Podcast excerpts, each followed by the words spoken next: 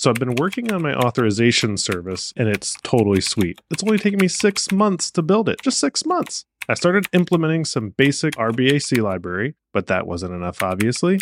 So I designed relationship based, fine grained authorization for the highest security possible. And then, to make it super fast, I used a GPU tower running in my mom's basement, of course, connected via optic cable to bare metal server at my local esports lounge, permissions, restrictions, and admin. Nailed it. Wait, wait, wait, wait, wait. Whatever you did sounds cool, but like there's also another option. Oh, really? Yeah, with Permit.io. Permit is the full stack authorization platform created so you never have to build permissions again.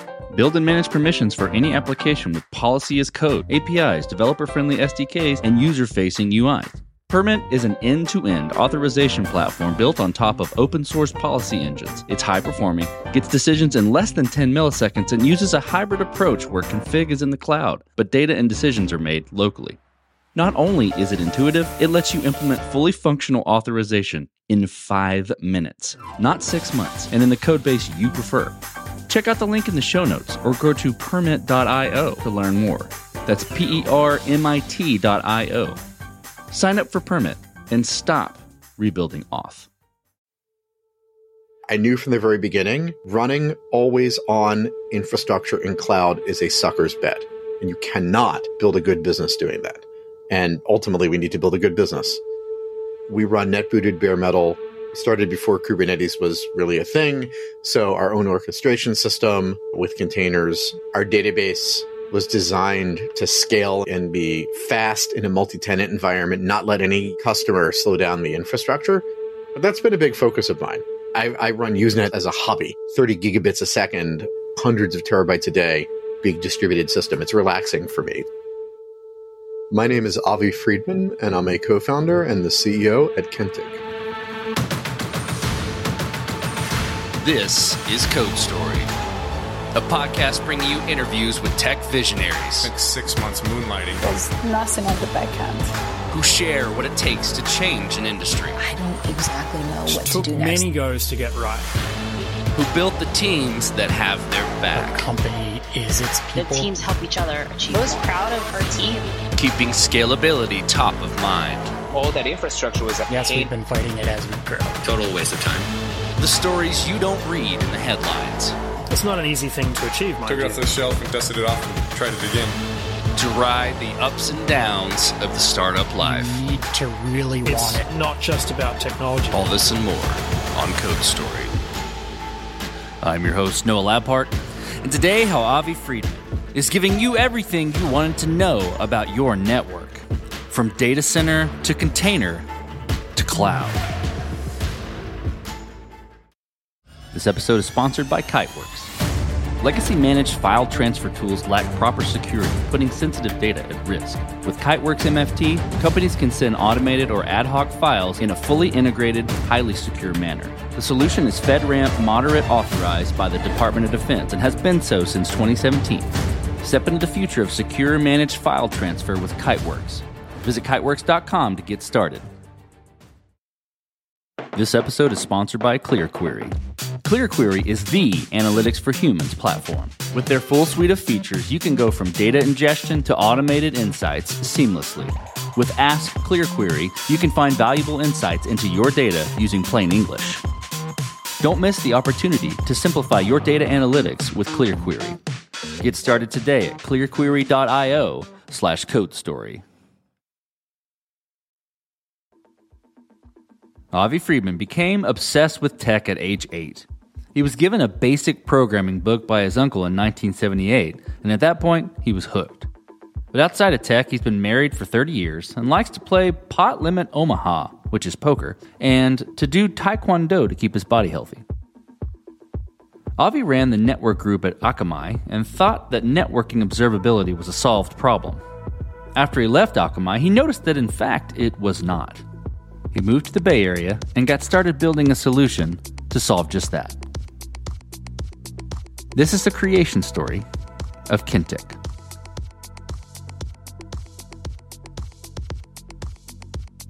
So Kentik is a SaaS company that helps people who run the infrastructure that connects us all to make it fast and secure. So, specifically, we started down at the network level, which connects everything, selling to engineers, architects, operations, sometimes into business and security, taking telemetry from all those devices, both physical and virtual.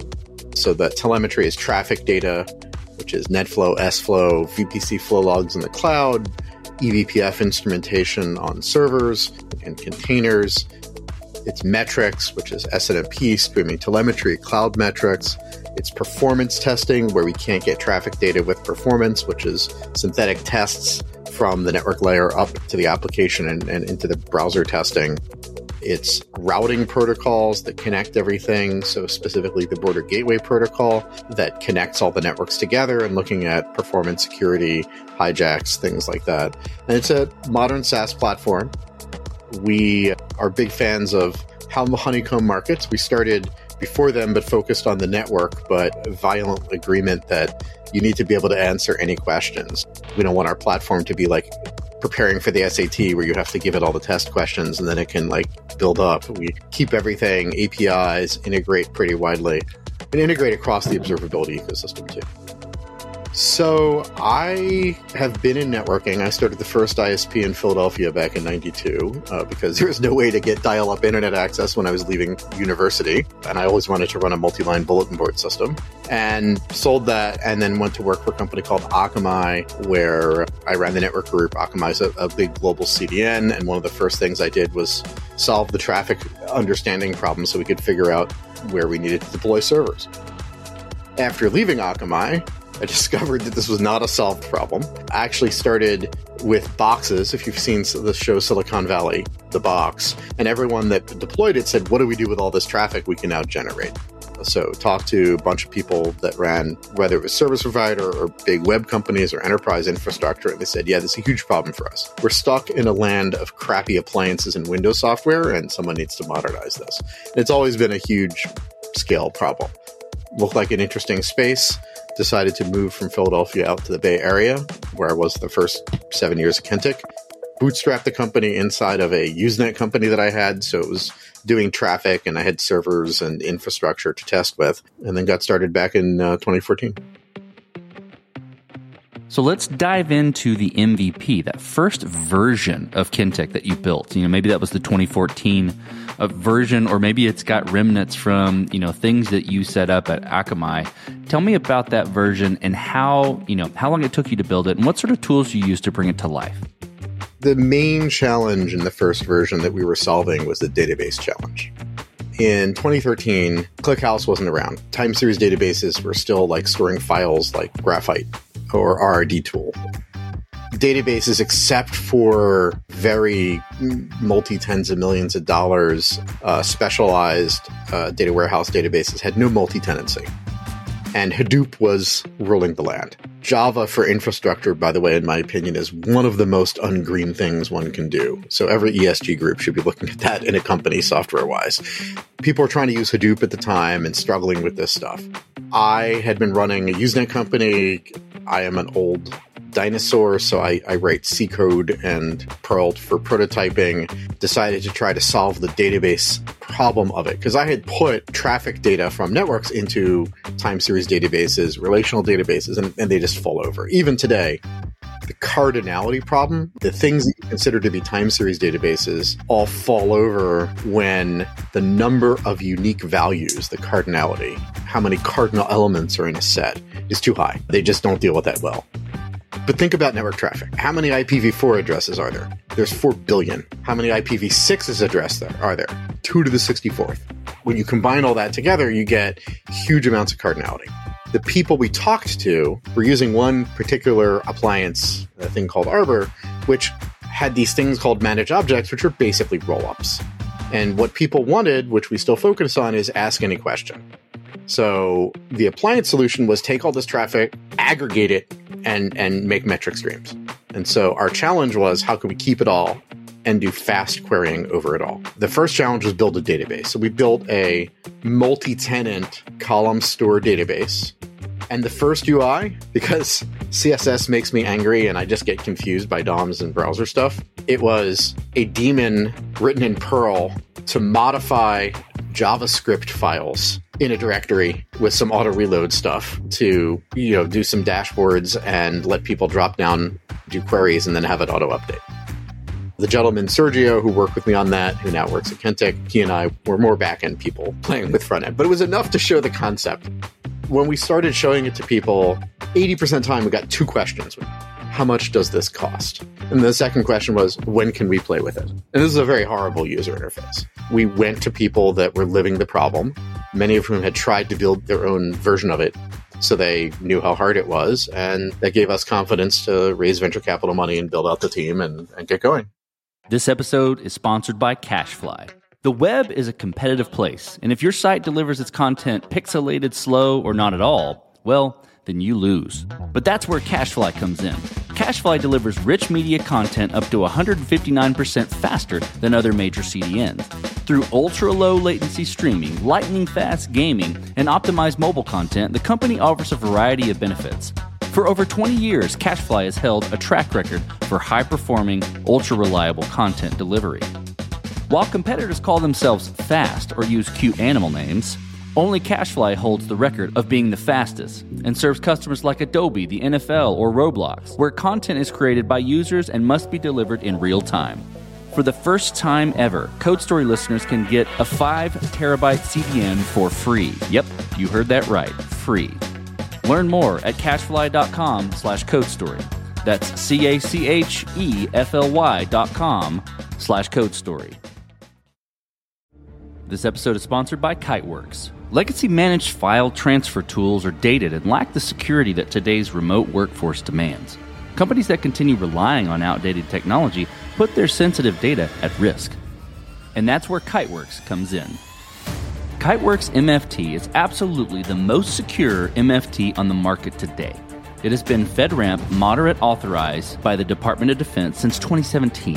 Through FedRAMP, Kiteworks' level of security compliance provides a fast route to CMMC compliance, saving customers time, effort, and money.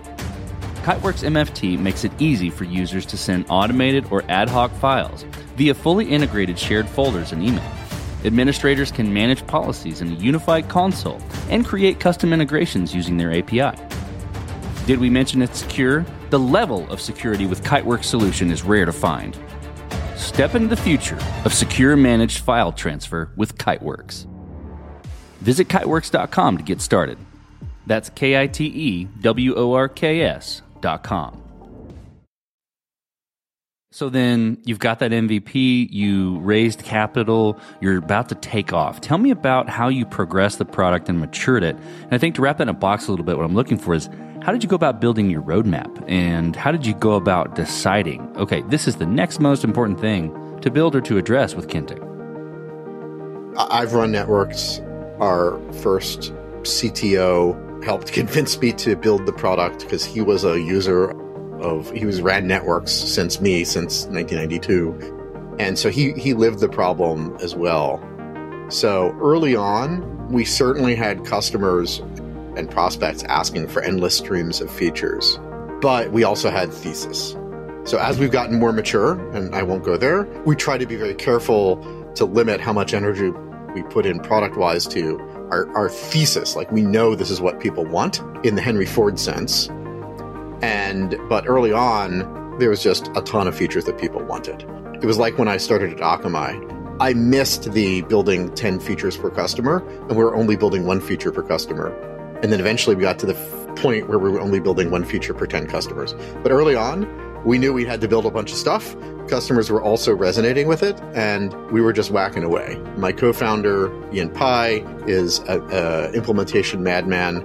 I was organizing and prioritizing by what I thought was important. And in fact, until before we raised capital, we built a whole version one framework. And I was also very sensitive, last point, because there was a company that had started in the networking space that every single customer was a snowflake. It, they were using Hadoop and Flash as a front end, and they just went in and said, well, build whatever you want. And I really didn't want to do that. We really, I really knew we're not trying to build a law firm, we're trying to build a SaaS company with repeatability. There was no science to it. I don't have a professional product background. And it was organized by a lot of what I would call thesis. Like we think we know what people will need, people are asking for it, and let's just prioritize and get as much done as we can. Good stuff. Okay, let's switch to team then. So you mentioned that team, and I hear you saying we. How did you build your team? And what do you look for in those people to indicate that they're the winning horses to join you?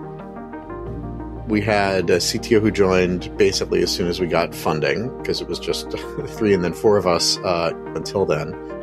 He built out a team. It was very flat initially, and he ran product as well. We've always really looked for people that are intellectually curious. The gentleman who runs engineering now happened to have been our first external user back when Postgres SQL was our API, because the backend system that we built uses Postgres as an API, basically via foreign data wrappers. And we built out an eight person team. It was split half, was split into front end and back end. We've now changed that organization a little bit, but in some sense, it's we still mirror that. Again, went to town. It's a SaaS product, so we ship all the time, and we do run disconnected. Uh, so not non-disconnect. We do run infrastructures that are copies of Kentik for customers that don't want to be multi-tenanted, but they're all SaaS. We've matured some in terms of how we ship and staging environments, and of course CI/CD. But basically, when we have features to ship, we can ship them in preview, we can ship them in production, and that's obviously a very different software engineering organization than in the old model of shipping software that people install and upgrade themselves. This episode is sponsored by CacheFly.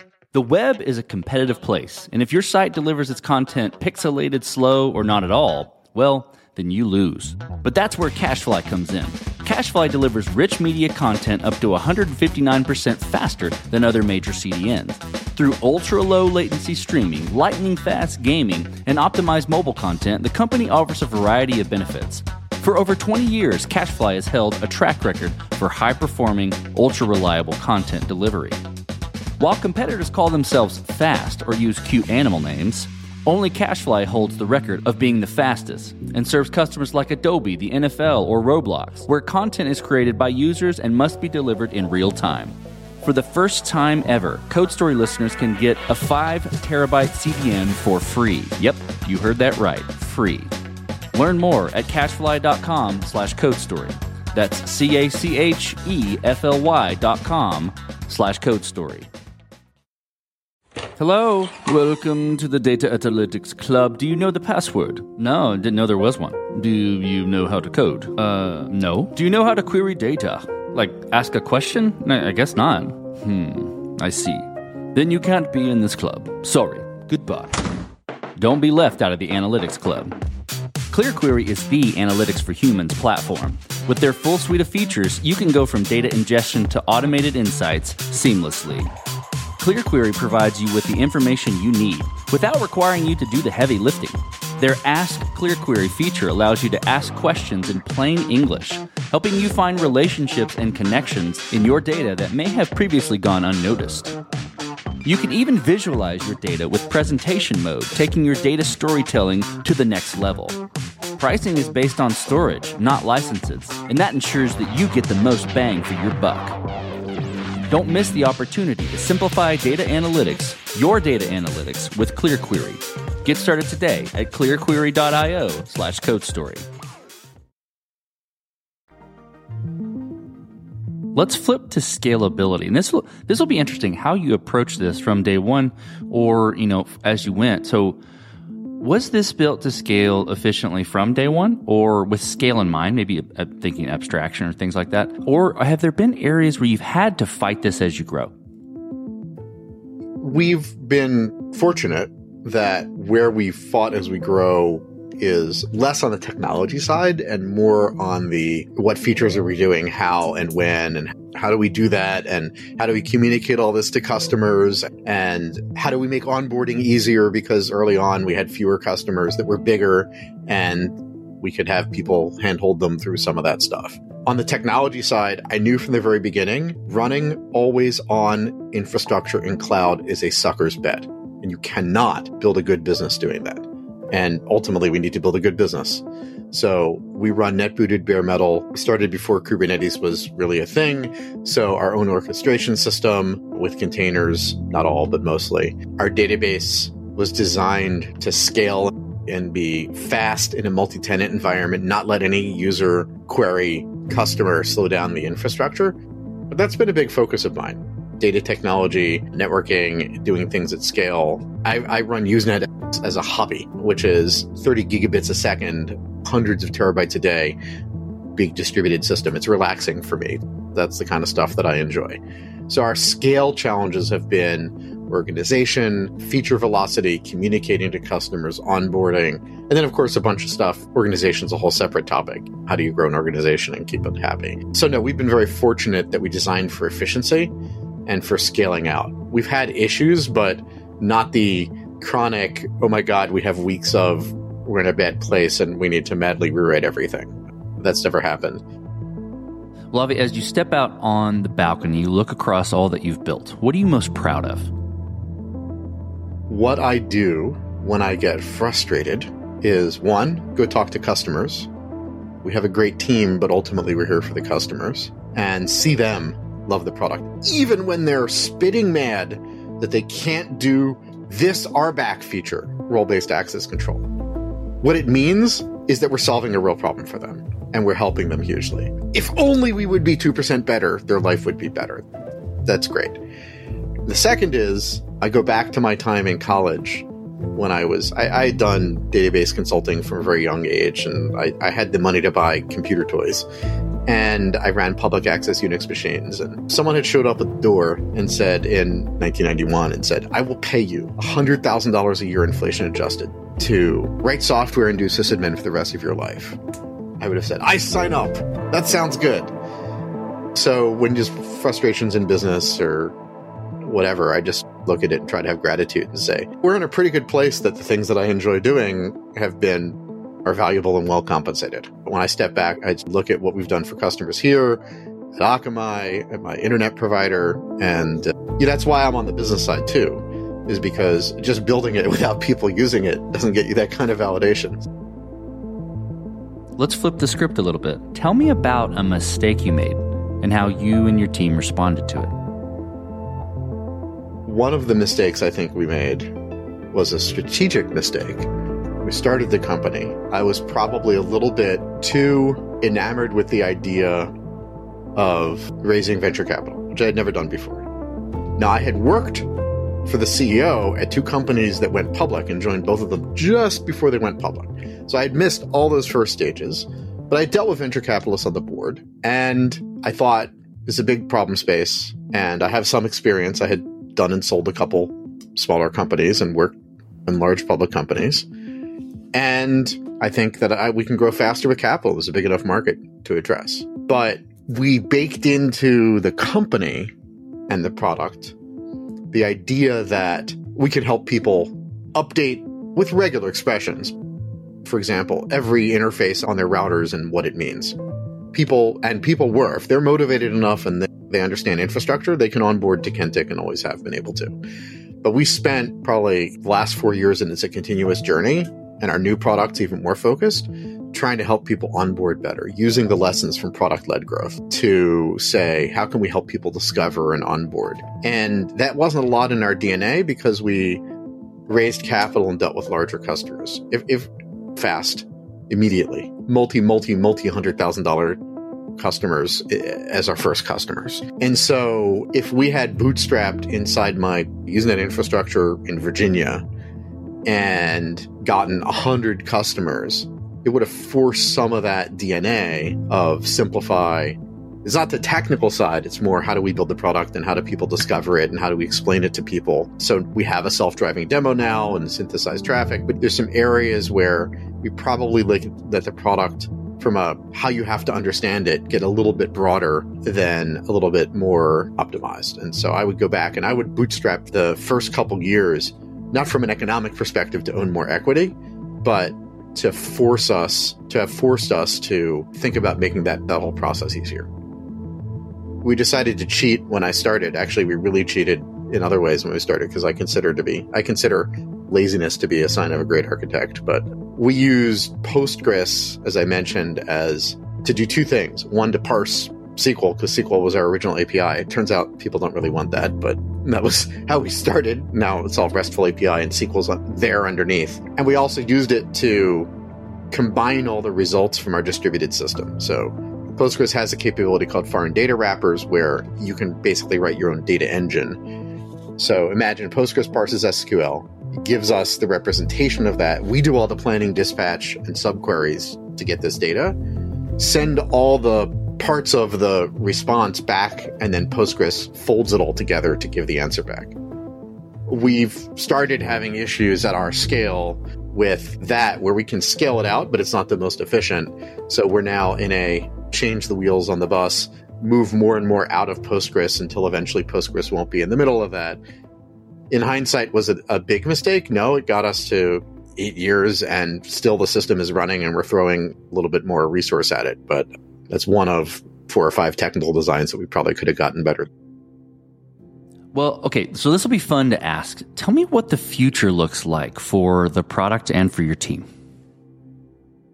So we've declared pretty firmly that our focus is observability for infrastructure and then more, not networking in an observability way. We already see up into the application layer doing performance tests. And when we take telemetry from service meshes and load balancers and CDN type things, as well as the, yeah, as I mentioned, the performance testing, we're, we're a pretty broad platform with a lot of data advantages. For right now, we're very focused on those infrastructure running professionals, people that run that network and clusters. But we have a lot of capabilities. And as we add metrics and events and things like that, we think broadly that there needs to be a leader in the at giant scale in the observability space that has that network side as, as a background, and there really isn't one. There's people that came from the developer side, there's people that came from the security side, there's people came more from the system side. Our focus the next couple years is a couple hundred person company is on those workflows and, and telemetry for the network, but future Kentik is a broader observability company. Team wise, there's pluses and minuses to being remote. We were almost half remote before COVID hit just because we would hire good people anywhere. We're still thinking about some of that. And I would say the jury's out. We don't have any offices right now. People are, we're starting to see people want some more connection. Right now, we're making that do with travel. But people wise, I think likely will continue remote, continue growing carefully. In this economy, you want to make sure that you're not getting too aggressive. You've got a good business underneath because that's what's being rewarded if you look at the public company we could call them comps, the comparables in the public world. People are rewarding in the middle, so that's the path that we're taking is prudent growth. Let's switch to you, Avi. Who influences the way that you work? Name a person or many persons or something you look up to and why. Danny Lewin was one of the co-founders at Akamai. It was really a very intense time of my life when I joined. They were experiencing hyper growth. Danny uh, was the technical co founder, technologist CTO. Now, Tom Leighton, who's the CEO, I have huge respect for, was less on the customer facing side at the time, but brilliant man. But Danny, I got to see and work with when he was at that intersection of technology and customer and just his energy, passion, drive, creativity, just strategy. You could drop him in anywhere and he would figure it out and lead and muster, and really leading in the very Israeli way. He was American uh, and Israeli. He split his time growing up of not go there, but follow me. Like, here's where we're going. Really articulating the vision. Unfortunately, he was the first person murdered by the terrorists on 9 11. So that was a huge blow to Akamai, which has thrived and, and grown and honored his legacy. But just the customer passion and leading from the front, not asking people to do things that you wouldn't do, are areas that I hugely respect. I try to hold Danny in my mind. Another gentleman from Akamai, George Conrades, was the CEO. He was very good at building a team, setting the mission, delegating, and really setting the context so people understood where to go in the business context, they teach CEOs in CEO school.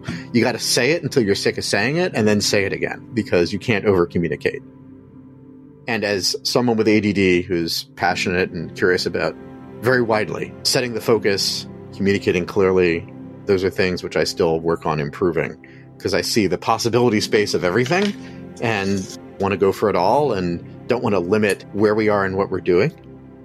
And I will tell you, I applied to Y Combinator.